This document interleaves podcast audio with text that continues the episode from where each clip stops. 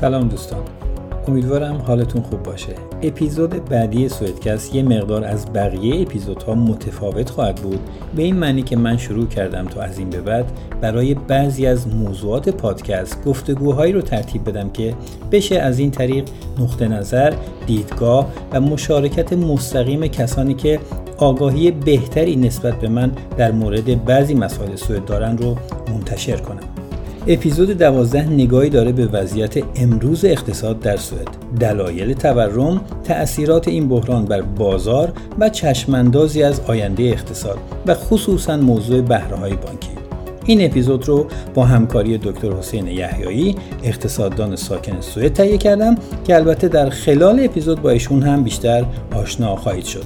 دعوت می‌کنم که برای شنیدن اپیزود دوازدهم با سوئدکست همراه باشید.